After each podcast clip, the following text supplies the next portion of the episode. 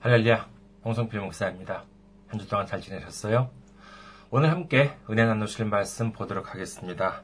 오늘 함께 은혜 나누실 말씀 아, 이사야서입니다. 이사야 47장 4절 말씀이 되겠습니다. 이사야 47장 4절 한 구절입니다. 제가 읽어드리겠습니다. 우리의 구원자는 그의 이름이 만군의 여호와 이스라엘의 거룩한 이시니라. 아멘. 짧은 구절이니까는 우리 한번 더 어, 읽어 드릴까요?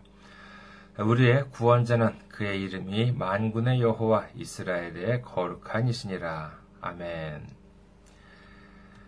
할렐루야. 하나님을 사랑하시면 아멘 하시기 바랍니다. 아멘. 오늘 저는 여러분과 함께 전능하사라는 제목으로 은혜를 나누고자 합니다. 아, 오늘날 특히 개신교 교회에서는 예배 중에 사도신경으로 신앙을 고백하는 경우가 많이 있습니다. 저희 이가오 중앙교회에서도 예배 순서에 사도신경이 있습니다. 아, 이른바 그 주기도문은 이름 그대로 아, 그 주님이 주신 기도문, 즉 예수님께서 친히 우리에게 주신 기도문입니다. 이 기도문은 마태복음 6장 9절에서 13절에 나와 있지요. 그러나 사도신경은 성경에 나와 있지는 않습니다.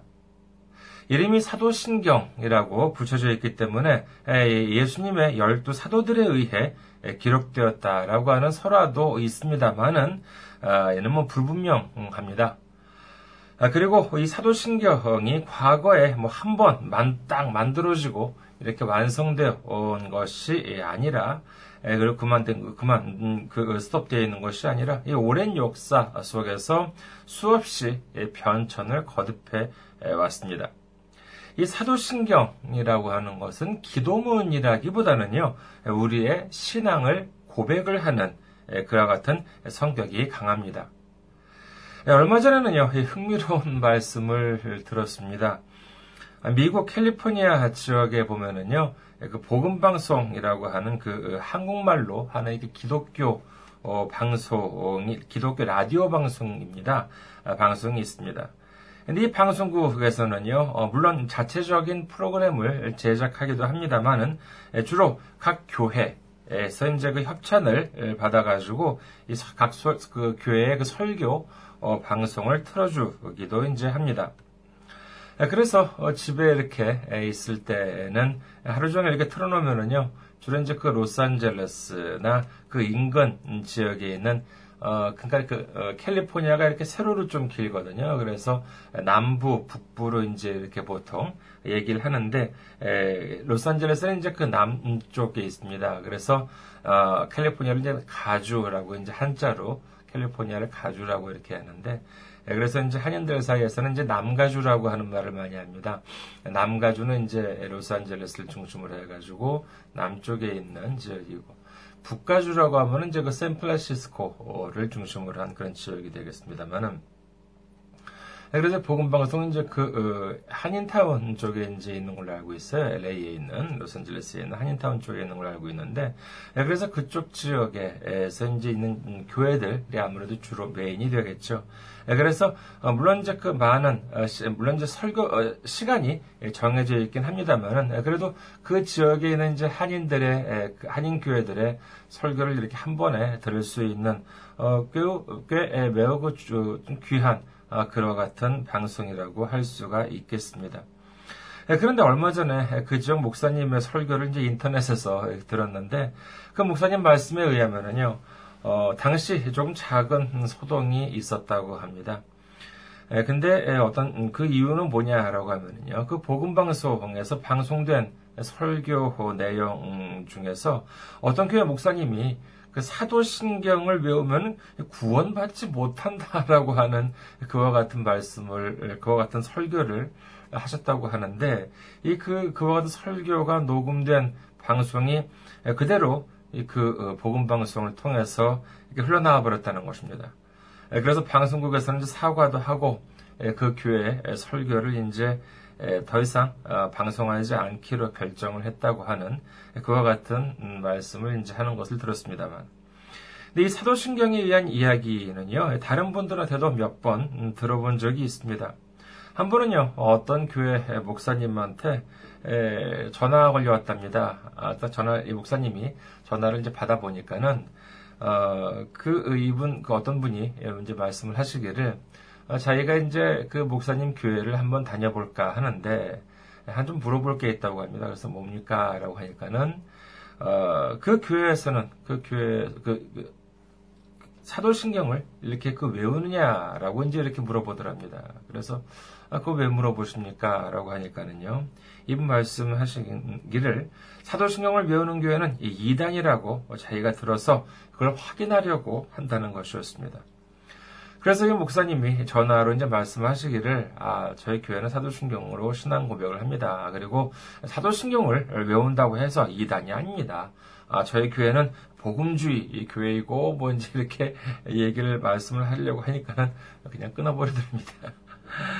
아, 여러분께서도 혹시 사도신경을 외우는 어, 교회는 이단이다. 뭔지 이런 엉뚱한 말씀을 네, 들어보신 분이 계신지 모르겠습니다. 어, 사실 뭐 당연한 얘기지만 그렇지가 않아요. 그렇지가 않습니다. 뭐 사도신경을 외운다고 이단 아니에요. 그렇지가 않습니다. 그렇다면요, 여러분께서는 이 사도신경을 어떻게 생각하십니까? 교회를 어느 정도 다녀보신 분이라면 사도신경 정도는 안 보고 외우실 수 있겠지요. 하지만 그저 암송하는 것이 아니라 그 뜻을 분명히 새기는 것이 중요하다고 할 수 있겠습니다.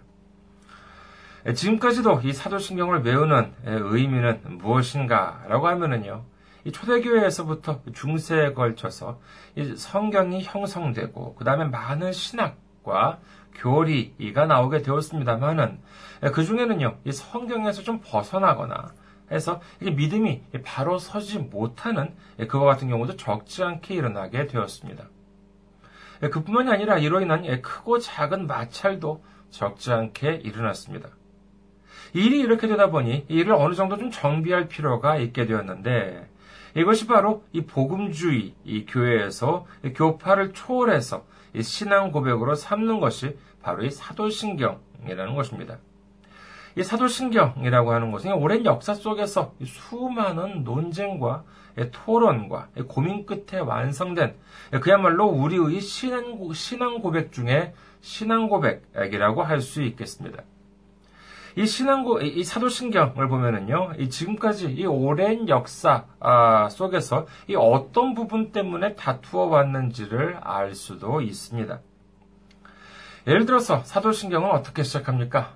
전능하사 천지를 만드신 하나님 아버지를 내가 믿사오며 그 배아들 우리 주 예수 그리스도를 믿사오니 사실 여기 이 짧은 어, 이그 구절에도요, 이 얼마나 우리 얼마나 많은 신앙 고백들이 들어있나 하는 것입니다. 하나님은 할 수 있는 일과 할 수 없는 일이 있는 것이 아니라 이 불가능이 없으신 전능하신 하나님이십니다. 믿으시면 아멘하시기 바랍니다. 그리고 이 전능하신 하나님께서 이 천지를 창조하셨습니다. 믿으시면 아멘 하시기 바랍니다. 그리고 우리는 그와 같은 전능하신 하나님 아버지를 믿습니다. 믿으면 아멘 하시기 바랍니다. 그리고 그 전능하신 하나님 아버지의 독생자 예수님을 믿습니다. 믿으시면 아멘 하시기 바랍니다.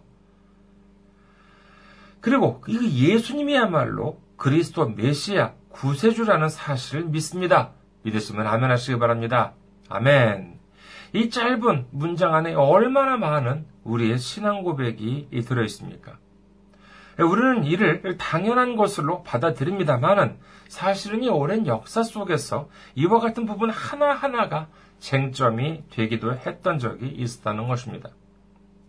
저는 이 성경도 어, 물론이고 주기도문도 당연하지만은요 이 사도신경에 있어서도 정말 이렇게 은혜를 참 많이 받습니다.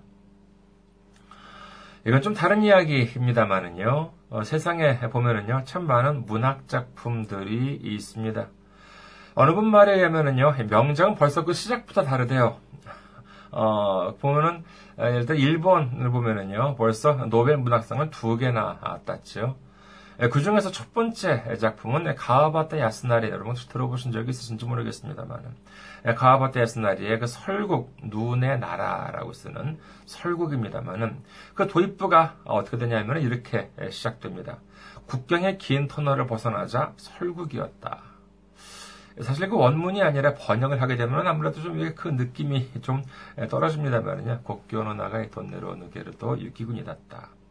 라고 하는 것인데, 그, 그래도 이제 그 어두운, 아주 캄캄한, 긴 터널, 이거, 여기서 이제 여기를 벗어 나니까 아주 캄캄한, 검은 색 어, 터널을 벗어났더니 완전히 다른 세상, 정말 하얗게 눈 덮인 세상이 펼쳐졌다라고 한다는 것이죠. 벌써부터 이렇게 사람을 이렇게 확 끌어당기는 그와 같은 어, 힘이 좀 느껴지지 않습니까?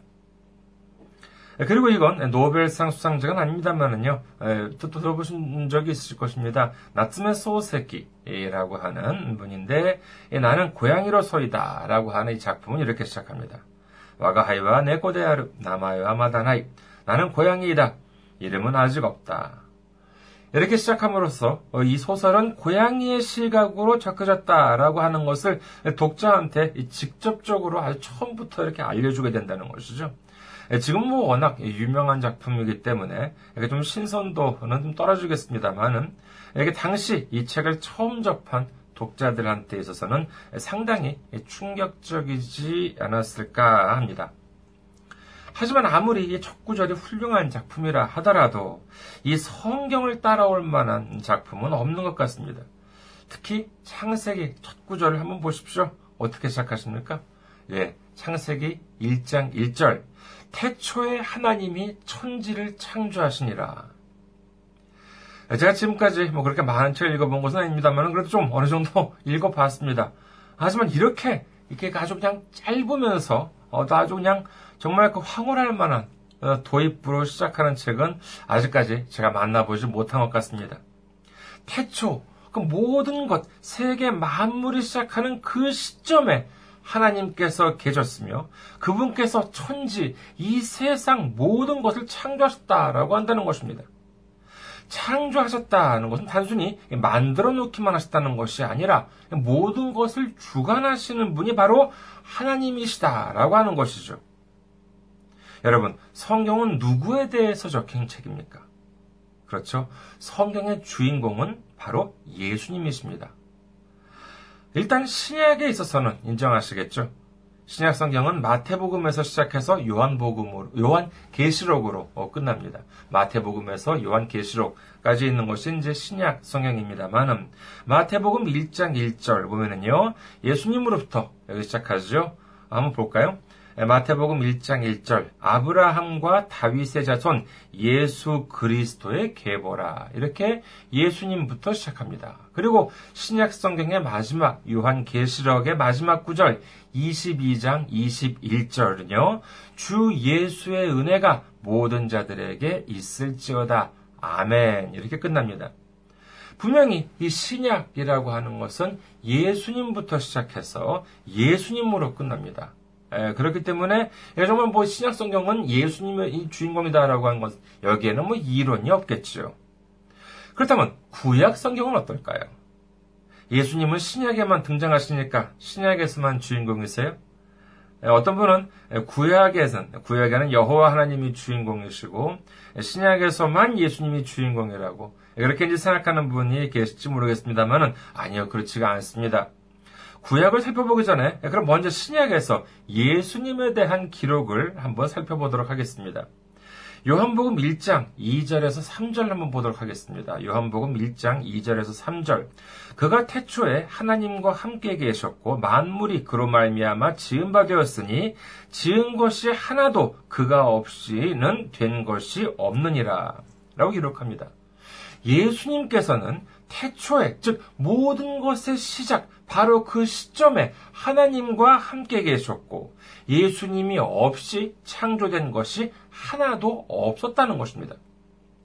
골로새서 1장 15절에서 17절을 보도록 하겠습니다. 골로새서 1장 15절에서 17절.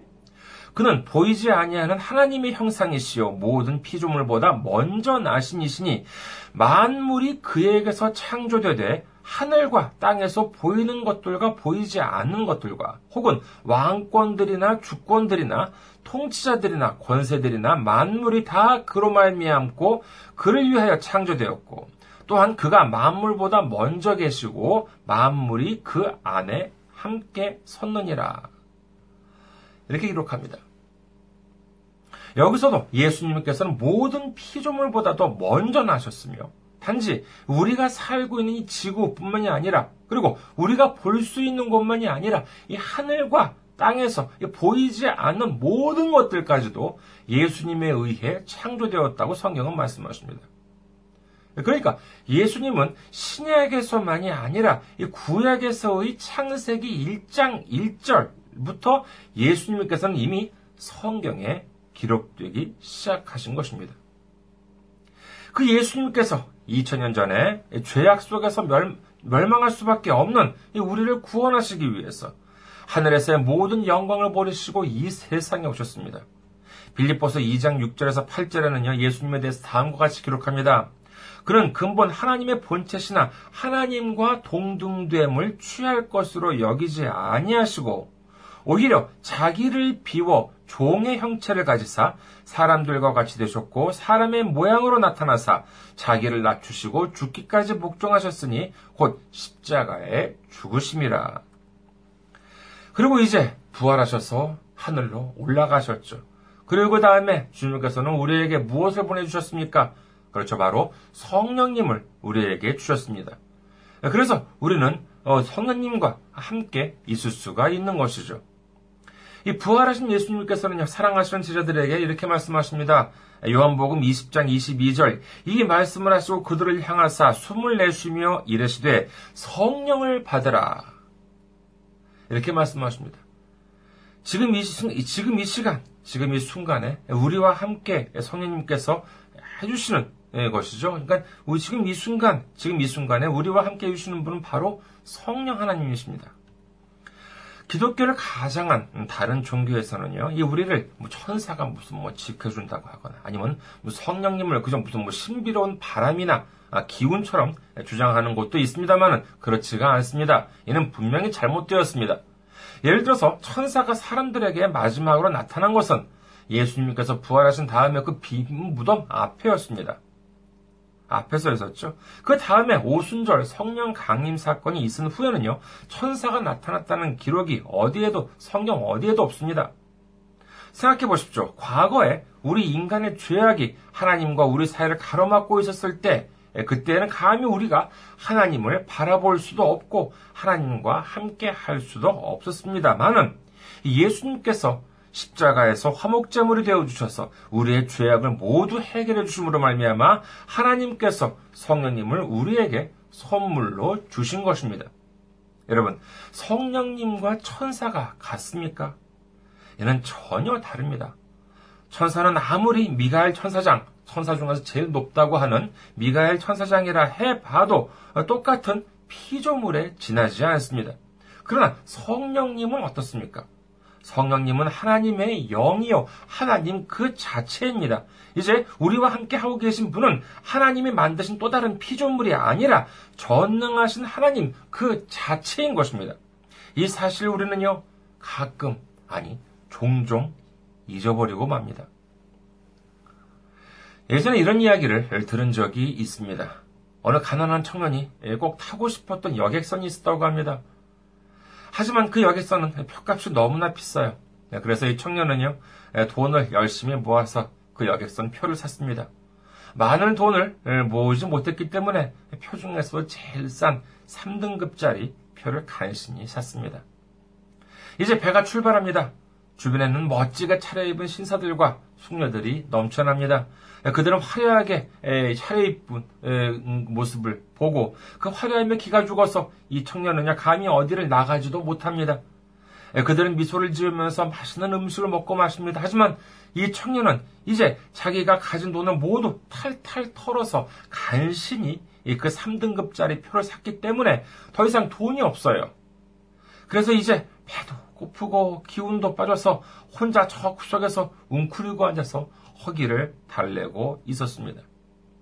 그랬더니 어떤 그 여객선 승무원이 지나가다가 이 청년을 봤습니다. 그래서 이 청년을 보고 손님 왜 거기, 거기서 그렇게 그러고 계십니까? 어디 편찮으십니까? 몸이라도 안 좋은 곳이 있습니까? 라고 이제 이렇게 물었다고 합니다. 그러자 이 청년은 말을 하죠. 아픈데 애가 있는 것이 아니라 자기가 지금 이 배 너무나 타고 싶어서 열심히 돈을 모아서 표를 끊었는데 이제 가진 돈이 없어서 어, 저 밥도 못 사 먹고 있다 이렇게 이렇게 얘기를 했습니다. 그러자 이 승무원이 뭐라고 했겠습니까? 아, 손님, 이 배 운임에는 모든 식사값이 다 포함되어 있습니다. 아, 그러니 어서 가서 식당으로 가셔서 자유롭게 드시라 이렇게 이제 말을 했던 것입니다. 이게 얼마나 놀라운 소식입니까? 이 청년은 그럼 어떻게 했겠습니까? 이 놀라운 사실을 알게 된 청년은 이제 더 이상 허기에 시달릴 필요도 없습니다. 목마름을 참을 필요도 없습니다. 곧바로 식당으로 달려가서 차려놓은 음식을 마음껏 먹고 마실 수 있었던 것입니다. 여러분, 우리와 함께하고 계신 분은 나보다 조금 더 나은 사람이에요? 나보다 조금 더 힘이 있는, 능력이 있는 천사입니까? 아닙니다. 우리가 사는 이 세상을 창조하실 뿐만 아니라 지금도 이 세상 모든 것을 주관하시는 전능하신 하나님께서 바로 우리와 함께 하고 계신 줄을 믿으시기를 주님의 이름으로 축원합니다.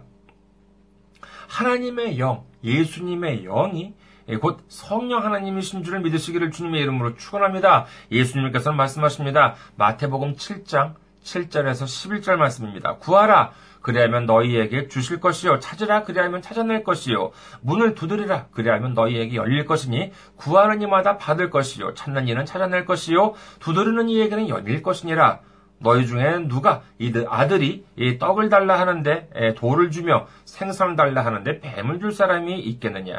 너희가 악한 자라도 좋은 것으로 뭐 자식에게 줄줄 알거든 하물며 하늘에 계신 너희 아버지께서 구하는 자에게 좋은 것으로 주시지 않겠느냐. 이렇게 말씀하십니다. 그리고 예수님께서는 우리에게 구하라 이렇게 말씀하시죠. 그리고 구하는 방법도 말씀해 주십니다. 요한복음 14장 14절 내 이름으로 무엇이든지 내게 구하면 내가 행하리라 라고 말씀하십니다. 예수님의 이름으로 기도하고 구하면 전능하신 하나님께서 우리에게 이루어 주신다고 말씀하고 계신 것입니다. 가끔 어, 기도를 하는 분들 중에는요 어, 보면은요 겸손하게 기도를 하시는 분들이 계십니다. 아니 겸손하다는 것이 나쁘다는 것은 아니에요. 좋습니다. 아, 좋은 것이죠. 그런데 이 기도함에 있어서 하나님께 드리고 싶은 말씀을 이렇게 제대로 안 드리는 것 이것이 겸손일까요? 아니 이건 겸손이 아닙니다. 예수님이 하지 말라는 것을 하는 것은 이건 불순종이죠. 하지만 예수님께서 하라고 하는데도 하지 않는 것, 이것도 또한 불순종이라고 할 수 있겠습니다. 우리가 사람한테는요, 정말 이렇게 해도 되는 말, 해서는 안 되는 말, 그런 것이 있지요. 내가 또 이런 뭐, 이런 말을 상대방한테 하면은 저 사람이 상처 입으면 또 어쩌나, 라고 이제 이렇게 생각을 합니다. 그럼 당연히 이런 것들은 생각을 해야 되겠죠. 입에서 나오는 대로 막 그냥 하면 안 되겠습니다만은 근데 하지만 하나님께 대한 기도는 어떻습니까? 특히 그 좋은 예가 뭐냐 하면 다윗의 기도라고 할 수 있겠습니다. 다윗의 기도를 보십시오. 다윗의 기도를 한번 그 많이 보려면은요 시편을 보면 됩니다. 여기에는 이렇게 무슨 뭐 물론 이렇게 그런 것이 있습니다. 뭐 영원한 나의 목자신 내가 부족함 없습니다. 뭔지 이렇게 정말 이렇게 아무리 위기가 닥치더라도 아, 정말 나는 괜찮아요. 하나님하고 함께만 있으면 괜찮아요. 이렇게 이제 하는 기도가 있나 하면은 보면은요, 아, 전 너무나 속상합니다. 답답합니다. 저들 아주 내 원수를 아주 혼내주세요. 이렇게 기도하는 모습도 정말 이렇게 볼 수가 있습니다. 그러면 하나님께서 어떻게 해주십니까? 예, 물론 원수를 그의 손에 붙여서 물리칠 경우도 있습니다만은요. 그렇지 않은 경우에는 이 한없는 은혜로 우리를 위로해 주시는 것이죠. 내가 구해야 할 기도가 있어요. 그런데 하나님이 이런 것까지 기도하면 들어주실까? 하나님한테 그런 능력이 있을까? 아, 물론 너무나 지나치거나 이렇게 이기적인 정말 탐욕으로 넘쳐난 가득 찬 이런 기도를 드리면 안 되겠습니다만은 기도를 하다 보면은요 어, 그 하나님 마음을 알 수가 있게 됩니다. 그래서 정말 그 우리 주님의 마음을 알게 되는 것이죠. 예, 그래서 진정으로 우리 주님께서 원하시는 기도가 무엇인지를 알게 되는 것입니다. 그래서 정말 진정으로 주님께서 원하시는 기도를 드리게 되고 이렇게 되면은 주님으로부터 정말 큰 응답을 받게 되는 것이죠. 하나님께서 다윗을 괜히 이뻐했겠습니까? 모든 것을 다 하나님께 쏟아놓았습니다. 하나님께 드리는 기도가 무슨 멋있고 거창하고 무슨 어려운 말을 써야만 합니까? 물론 주일날 많은 분들 앞에서 드리는 뭐 대표기도 같은 경우에는 뭐 그래야겠지요. 정말 이렇게 순서가 있고 이제 그래야겠습니다만은 하지만 은밀한 가운데 드리는 기도는 그렇지가 않습니다. 로마서 8장 15절 보면은요. 너희는 다시 무서워하는 종의 영을 받지 아니하고 양자의 영을 받았으므로 우리가 아빠 아버지라고 부르짖느니라. 갈라디아서 4장 6절 너희가 아들이므로 하나님이 그 아들의 영을 우리 마음 가운데 보내사 아빠, 아버지라 부르게 하셨느니라. 자기 혼자서 기도하는데 정말 목에 힘주고 정말 이렇게 거룩하고 존귀하고 영화롭고 찬송받으시기 합당하시고 전지전능하시고 무소부재하시고 어, 정말 지혜와 능력이 충만하시고 왕중의 왕이셔 신중의 신이신 아버지 하나님 감사합니다. 뭐 이렇게 시작을 하면은요. 이렇게 하면은 마지막엔 그래. 내가 무슨 기도하려고 그런지 까먹습니다. 우리는 어떻게 됩니까? 우리는 구해야 합니다. 어떻게 구해요? 예, 예수님의 이름으로 구해야 합니다. 누구한테 구합니까? 무슨 신비한 바람이나 기운한테요? 아니면 나를 지켜주는 천사한테요? 아니요, 그렇지가 않습니다. 지금 이 순간도 나와 함께하고 계시고, 정말 나를 인도해 주시는 전능하신 하나님께 구하는 것입니다. 마치 아들이 아빠한테 하듯이 구하라고 성경은 말씀하십니다. 그렇게 하면 주님께서 이루어 주신다고 하는 것입니다. 우리가 힘들 때에는요, 한번 이런 제안을 제가 해드릴까 합니다. 사도신경을 한번 외워봅시다. 사도신경이 너무 길어요. 그렇다면 아까 잠깐 외웠었죠? 첫 부분 전능하사 천지를 만드신 하나님 아버지를 내가 믿사오며 그 외아들 우리 주 예수 그리스도를 믿사오니 여기 부분만 외워봅시다. 아, 뭐 외운다고, 그렇다고 외운다고 해가지고 무슨 주문처럼 외우라고 하는 것이 아니에요. 그 뜻을 깊이 곱씹어 보아야 합니다. 그것도 길어요. 그렇다면은요, 전능하사, 전능하사. 그래, 전능하신 하나님이 나와 함께 하시는데 뭐가 무섭겠냐? 라고 이 용기를 가지시길 바랍니다. 오늘 말씀을 다시 한번 살펴봅니다. 이사야 47장 4절입니다. 우리의 구원자는 그의 이름이 만군의 여호와 이스라엘의 거룩한 이시니라. 우리를 구원해 주시는 분은 시시한 분이 아닙니다. 만군의 여호와 이스라엘의 하나님이십니다. 우리는 잊지 말아야 합니다. 우리는 보통 존재가 아닙니다. 지금 이 순간 우리와 함께 하시는 분은 전능하신 하나님이십니다. 전능하사 천지를 창조하신 하나님 아버지시요 그 외아들 우리 주 독생자 예수님이신 줄 믿으시길 주님의 이름으로 축원합니다. 우리는 전능하신 하나님과 동행하는 사람임을 믿으시기를 바랍니다. 이 얼마나 놀라운 축복입니까? 이 얼마나 놀라운 은혜입니까? 이 사실을 알고 우리가 주님께 감사하고 이 사실을 알고 우리가 주님께 구하고 이 사실을 알고 우리가 주님께 찬양하고 이 사실을 알고 우리가 주님을 예배하고 그리고 이 사실을 절대로 잊지 말고 우리가 예수님과 함께하는 그래서 기도의 응답과 차고 넘치는 축복을 받는 우리 모두가 되시기를 주님의 이름으로 축원드립니다. 감사합니다. 한 주 동안 승리하시고 성령님과 함께하시고 30배, 60배, 100배 놀라운 결실을 맺는 우리 모두가 되시기를 주님의 이름으로 축원드립니다. 감사합니다.